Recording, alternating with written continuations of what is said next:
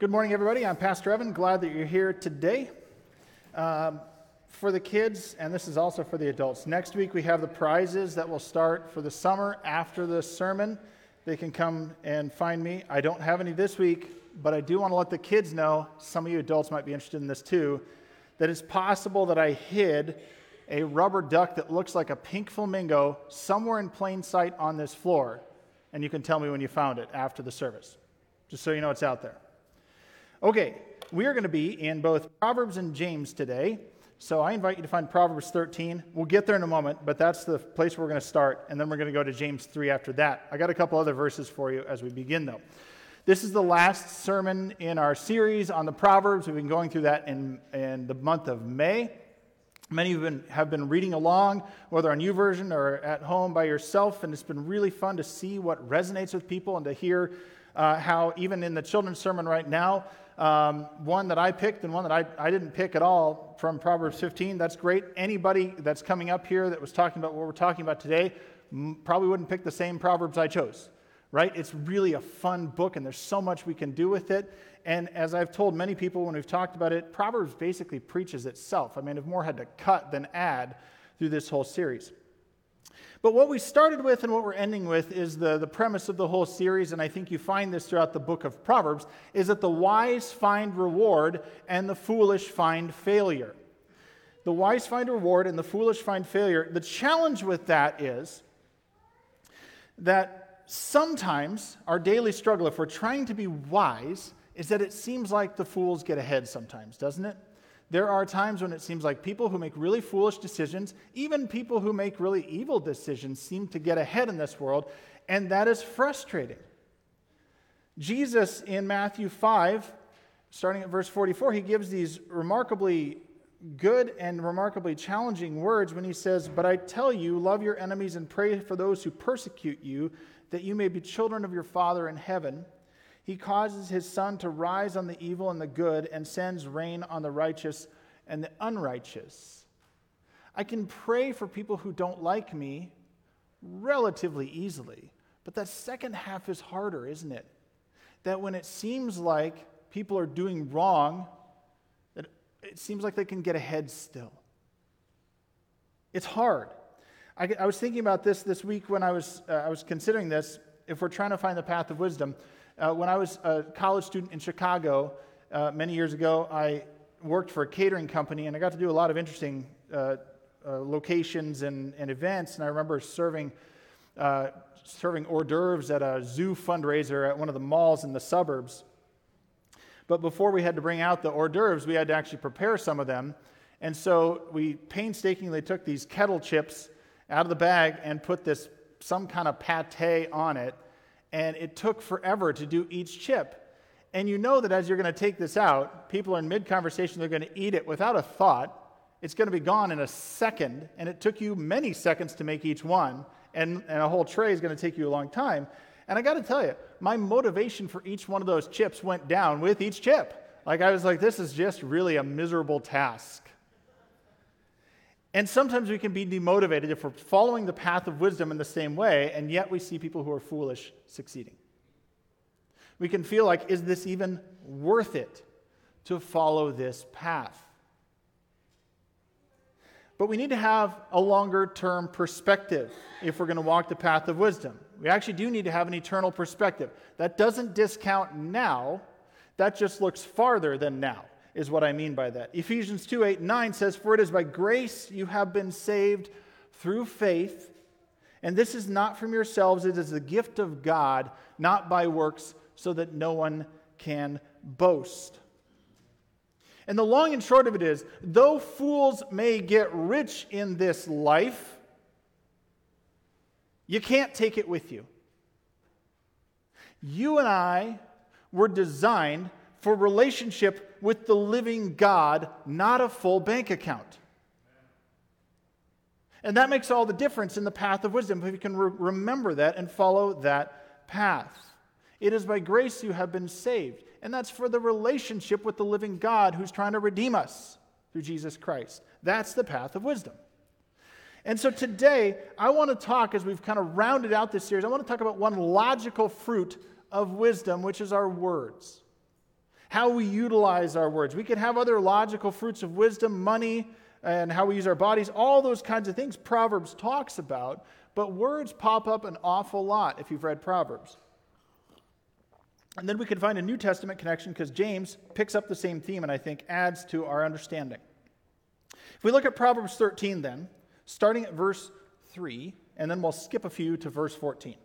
Proverbs 13, 3 Those who guard their lips preserve their lives, but those who speak rashly will come to ruin.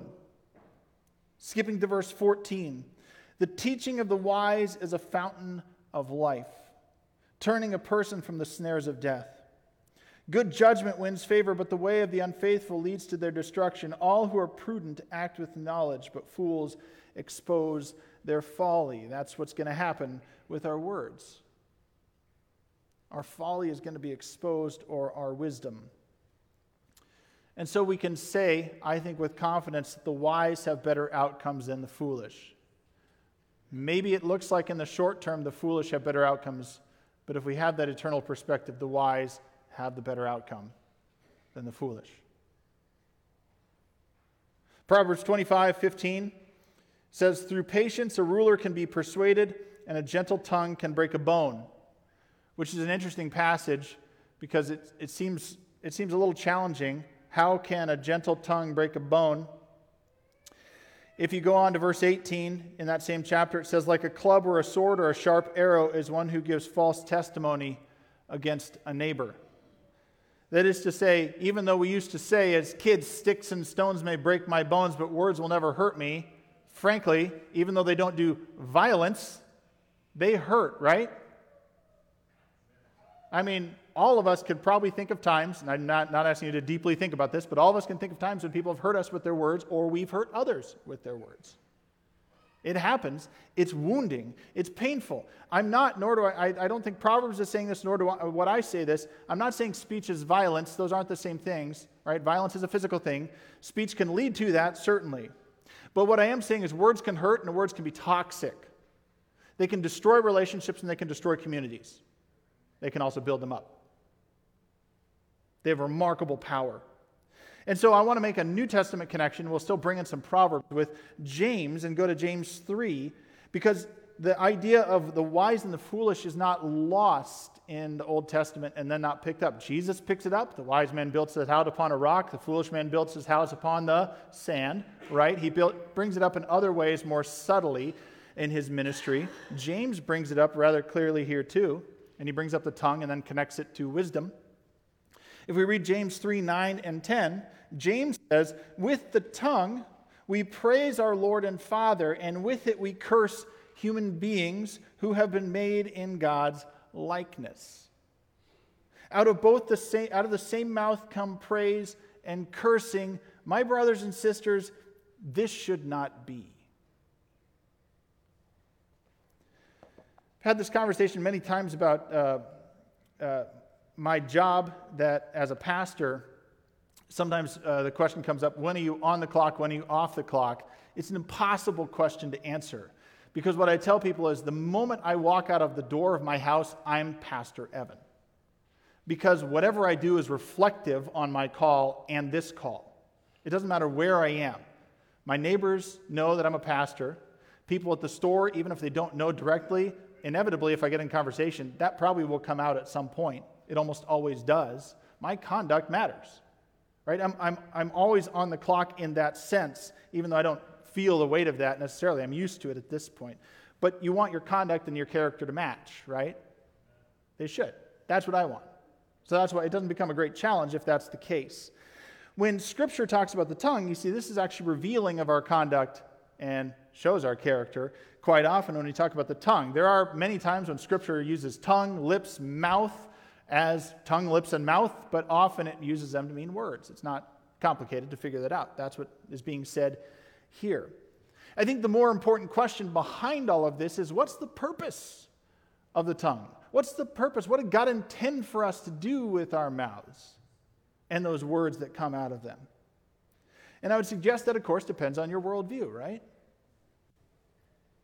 We live in a, a culture that sometimes will proclaim that I can do whatever I want as long as it doesn't hurt somebody else. or affect, even. Maybe somebody else say more vaguely. Okay, I can work with most of that to some degree. We also live in a culture that sometimes will live that way, but then also bring in the nuance of I can do whatever I want as long as it doesn't hurt someone or affect someone else, unless, of course, it makes me feel good to do it. And usually, the way that plays out is, and even though those are kind of competing thoughts, it plays out in um, the way that people will uh, do things online, right? As long as it doesn't hurt anybody else. But if I don't have to see the face of the person, you know, what do I, what do I know? What do I care?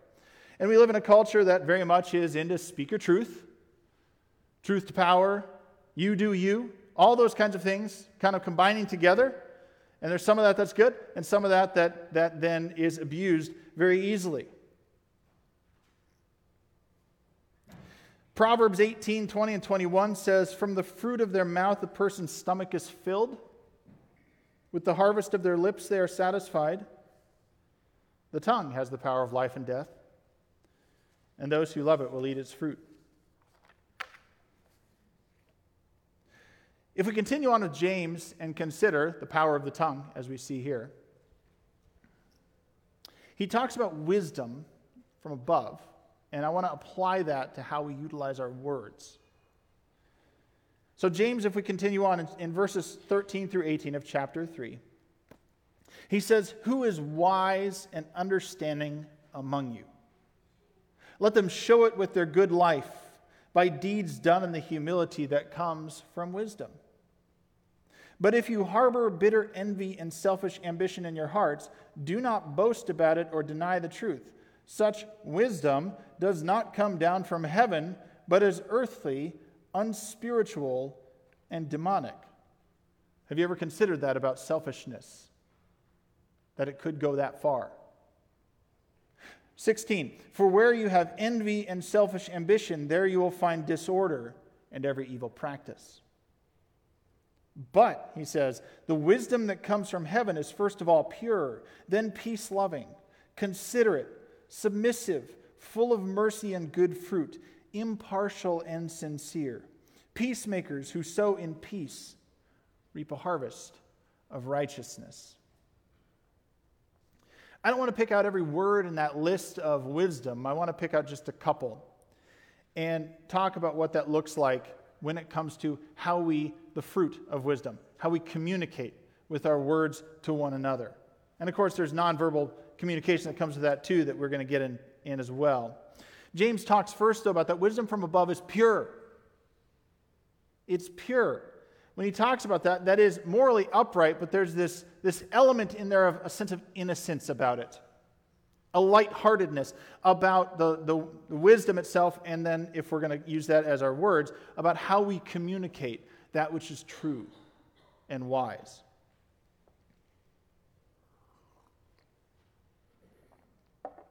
What I would say, if I were going to communicate this in a slightly different way or put it in a sentence, I would say you shouldn't need to uh, work to find out the basic meaning of someone's words, is what pure speech looks like and pure words.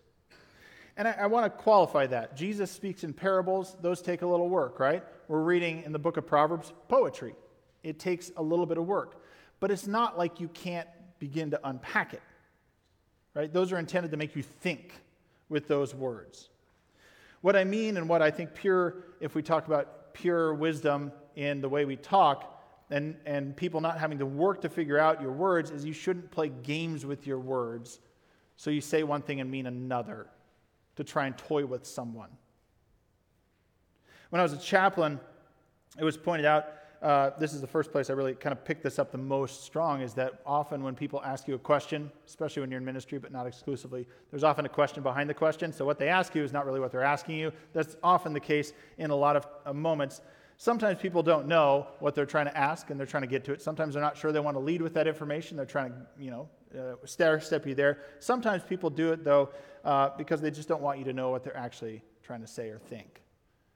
And if we're not careful in how we communicate and trying to communicate as plainly as possible as a general rule, then we can be duplicitous or double tongued if we're not careful. we say one thing to this crowd, but we don't really mean it. We say another thing to this crowd, and we actually mean it over here. We're not being honest with our words. All right, and it goes for actions too. Uh, people will do this with their actions sometimes. Um, they, you know, church life, sometimes people will change their giving patterns, you know, and think that the pastor will figure it out. I have no access to that, don't have any idea. Uh, or sometimes, just in general, as humans on the workplace or around uh, school or wherever, um, as adults, sometimes we'll give subtle hints through third parties as if we're high schoolers passing notes in class, right?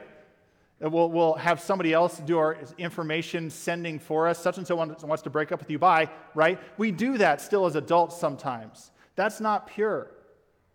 And what sits behind that kind of language, the problem behind that, if we're not straightforward as a general rule to try and be understood by the people with our speech, is trust.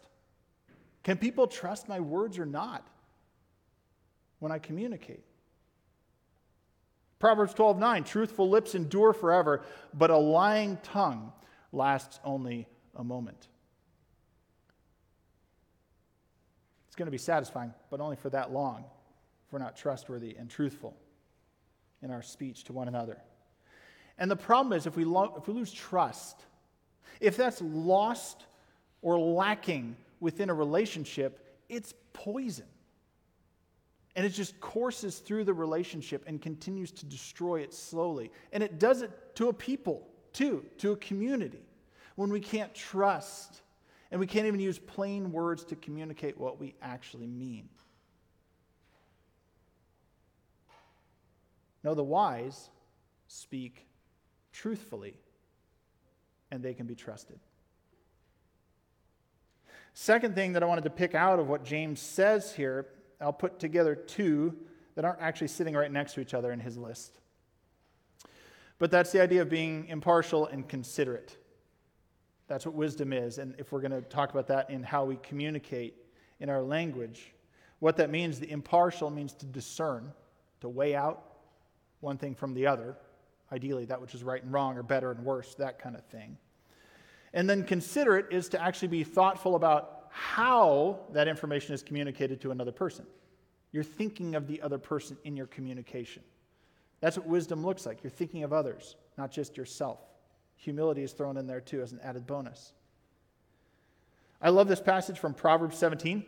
Proverbs 17 28 says, Even fools are thought wise if they keep silent, and discerning if they hold their tongues. The way we speak truth matters. We've said that. We want to be plain in our speech, but we can abuse the truth right? The ways that truth gets abused when people hold grudges, for instance. I forgive you, but they didn't really, and they hold that grudge. That's misusing the truth because we know what happened and they're holding it against you instead of letting it go. Telling more than is ours to share, gossip, that's misusing the truth.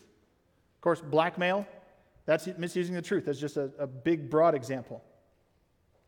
Another way we, we misuse the truth and this goes back to what we were saying at the, the beginning, we brought in social media, is when we lack brain filters, we sometimes misuse the truth. Let's just be clear. There are thoughts that should stay in each of our heads, right? I think we all know this. But the more and more, and I, will be careful, I'm not a big social media person. I don't really care about it that much um, and find it less useful than most people. I think it tells us that there's an audience for every thought in our head, and there isn't. There is not an audience for every thought that's in our heads. There just isn't. Not every thought needs to get out there and be spoken or typed. Not every ounce of our life needs to be shared with the world, and that's okay. And finally, I would point out the way we speak, one way that I think we get ahead of ourselves now in our culture, and it does come into the church as well, is when we're purely, and I'm going to say emotionally driven in our speech, but actually we're feeling driven, is the better way to put it.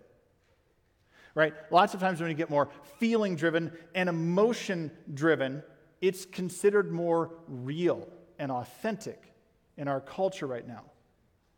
Considered more truthful if we're more impassioned when we say it. And we may even get a pass on saying some pretty remarkably silly things or mean things because we're feeling oriented and emotional about it. And that's a misuse of the truth if that's all we're doing. Because we're still ultimately responsible before the living God for how we conduct ourselves, whether emotionally driven or not. It's important not just that we speak the truth in a pure sense, but that we're careful in how we speak it and consider it to those. I will point out, just as an aside, we can be emotionally driven. We also can't be completely dispassionate in how we present information as well. Emotions are a God given thing, and right now we're all using them. So we are always going to use them in some way. We're never without them. But a loss of self control is not virtuous. Why does it matter how we speak? James points this out. Why does it matter how we use our tongue? He points it out in verse 9. He says, when we, we can praise our Lord, but he says we can also curse human beings who have been made in the image of God. We're made in God's likeness. David, when he uh, does, commits his sin with Bathsheba, and Uriah is killed, and the innocent child is, uh, dies in all of that, his prayer is not, I have sinned against all of them specifically. Against you and you alone have I sinned, he says. Against God have I sinned. Yeah, he sinned against all of them, but ultimately, when we insult someone made in the image of God, we insult the Maker. When we sin against somebody created in the image of God, redeemed or not, we insult the Maker. I can tell you how this works out in my own life. It's just a simple example of using the truth. I don't ever call people names ever, and, and I, you know I wouldn't call you a names anyways. But but often people do this when they're watching the news, and some political figure does this as a simple thing, and then under their breath somebody mutters moron, idiot. I don't do that. Do you know why? Because they're made in the image of God. I don't get to do that. I can say somebody is acting like a moron, perhaps. You say, well, that's splitting hairs. Is it though? I'm not calling them that. I'm not calling them that. I will not call them that. They're made in the image of God. And the thing about it is, you see, the sin, if, we, if we're willing to do that, the sin doesn't just stop at us desecrating somebody else made in the image of God with our words. Guess what? If it's a sin, how else does it desecrate the image of God? I'm doing it too, and I'm sinning, desecrating the image of God. I'm vandalizing the image of God. You see, the wise use truth well. They know their audience, they know how to communicate, and they're going to be smart about it. The third thing I want to pick out of this is the idea of sincere speech. That is, it's simplicity of words, but it's a little more than that. We could simply say that your character dictates what your tongue does. Right? We can try and doublespeak and all that, but ultimately, I think you, you're going to reveal yourself at some point through your language to someone. Your, your character is going to be revealed through your tongue and through your words. I was thinking about this this week that about the character piece. Joseph in the book of Genesis. Um, at the beginning of his story, if you read that, it's kind of the last chunk of Genesis that you read his whole story. He's not a real gem in the beginning of his story, right? He, he kind of gloats and he boasts about his dreams. And his brothers are definitely not gems, right? They're even worse than he is. It all goes just wrong. But by the time he ends up in Egypt, you're actually, the way the story is told, and he's, he's accused by Potiphar's wife of, of basically trying to take advantage of her. You don't get the impression by that point that, that Joseph is living the way he was. You kind of get the impression that he wouldn't have done this. That's how it's presented. That's how I take it. That this is not something he would have done. This is out of his character. And so it didn't fit the profile. And that's, that's an important thing. You know, if somebody steals $5 from the cash register, somebody else says that's not in their character, they wouldn't have done that. That's an important thing to have, to have a character that's, that would not do wrong, and people say, well, that, that wouldn't happen. They couldn't have stolen $5 from the cash register. They wouldn't do that. I was thinking as well about when uh, all the news came out about Ravi Zacharias over the last couple years after he passed away somebody who looked pretty good for an awful long time, the apologist Ravi Zacharias, who influenced me and many others like me in the evangelical world. Unfortunately, those closer and closer to him over those last few years saw the signs of a character that was fractured. And so when the news came out that he'd been taking advantage of women around the world at massage parlors, it wasn't a surprise to them, unfortunately, because his character didn't show that anymore. I want a character that does right. And if even was accused of doing wrong, people would say, that's not my character. That's wisdom. That's walking the path of wisdom to have that kind of a character. That's what we want to develop. When it comes to this sincerity piece, as I said, it's simplicity. And it's going to play out both uh, uh, the opposite of it, actually, is hypocrisy. If we're not sincere, in wisdom, if we're, if we're not simple in that way, then we're going to have hypocrisy of action. Somebody who is insincere in that way is nice at church and nice at work and nice at the store and nice at school, but a jerk at home. Right? That's not sincere, that's hypocrisy of action. Hypocrisy of the tongue, then, goes with it Somebody who has hypocrisy of the tongue. We've touched on many of these, so we won't get into it. But it's sort of like the southern, oh, bless her heart kind of attitude, right? Where we kind of pass off behavior of people we really don't want to be around and don't think highly of. Hypocrisy of the tongue is the tongue that will gossip, spread rumors, and slander others. But often, and this is how it looks in smaller groups and organizations, churches, businesses, it often looks passive aggressive, by the way, when it works. So it can be nice to your face, but manipulative behind the scenes. That's what it looks like. That's hypocrisy of action and the tongue. Proverbs 18:8 says the words of a gossip are like choice morsels. They go down to the inmost parts. You are what you eat, is what that means. To round this all out, we've been talking about wisdom and following the path of wisdom and being a fool. Get wisdom and sound like it, is the long and short of it. Right? From the inside out. Digest wisdom, eat it, follow the path, sound like you're wise too, not just so you sound wise, but so it reveals that you are. And you're not doing it for your own glory, but for God's when you do that. But a distinguishing feature of the wise that we've said from the very beginning is they're teachable. And the way that this plays out is that the wise recognize when they're being foolish. That's teachability. The wise recognize they might make mistakes. They surely will. We're not perfect yet. The wise recognize when they're foolish, when they're acting foolish, and they course correct. And the wise don't care about the source of criticism that comes their way to help them course correct. They care about being right before the living God. That's what they care about most, and that's wisdom. I came across this quote from Evagrius Ponticus on prayer. He lived in the late 300s, or this is about when he wrote it. He says, Do not pray for the fulfillment of your wishes, for they may not accord with the will of God. But pray as you have been taught, saying, Thy will be done in me. Always entreat him in this way, that his will be done. For he desires what is good and profitable for you, whereas you do not always ask for this.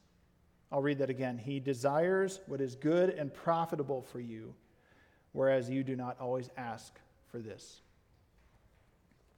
Proverbs 1 7 says, The fear of the Lord is the beginning of knowledge, but fools despise wisdom and instruction. Do you want to be wise? Fear the Lord, follow Christ. That's wisdom. That is the path of wisdom. Ephesians 2 8 and 9 For it is by grace you have been saved through faith. This is not from yourselves, it is the gift of God, not by works, so no one can boast. That's the beginning of wisdom, the fear of the Lord and following Christ down that path of wisdom. Let's pray.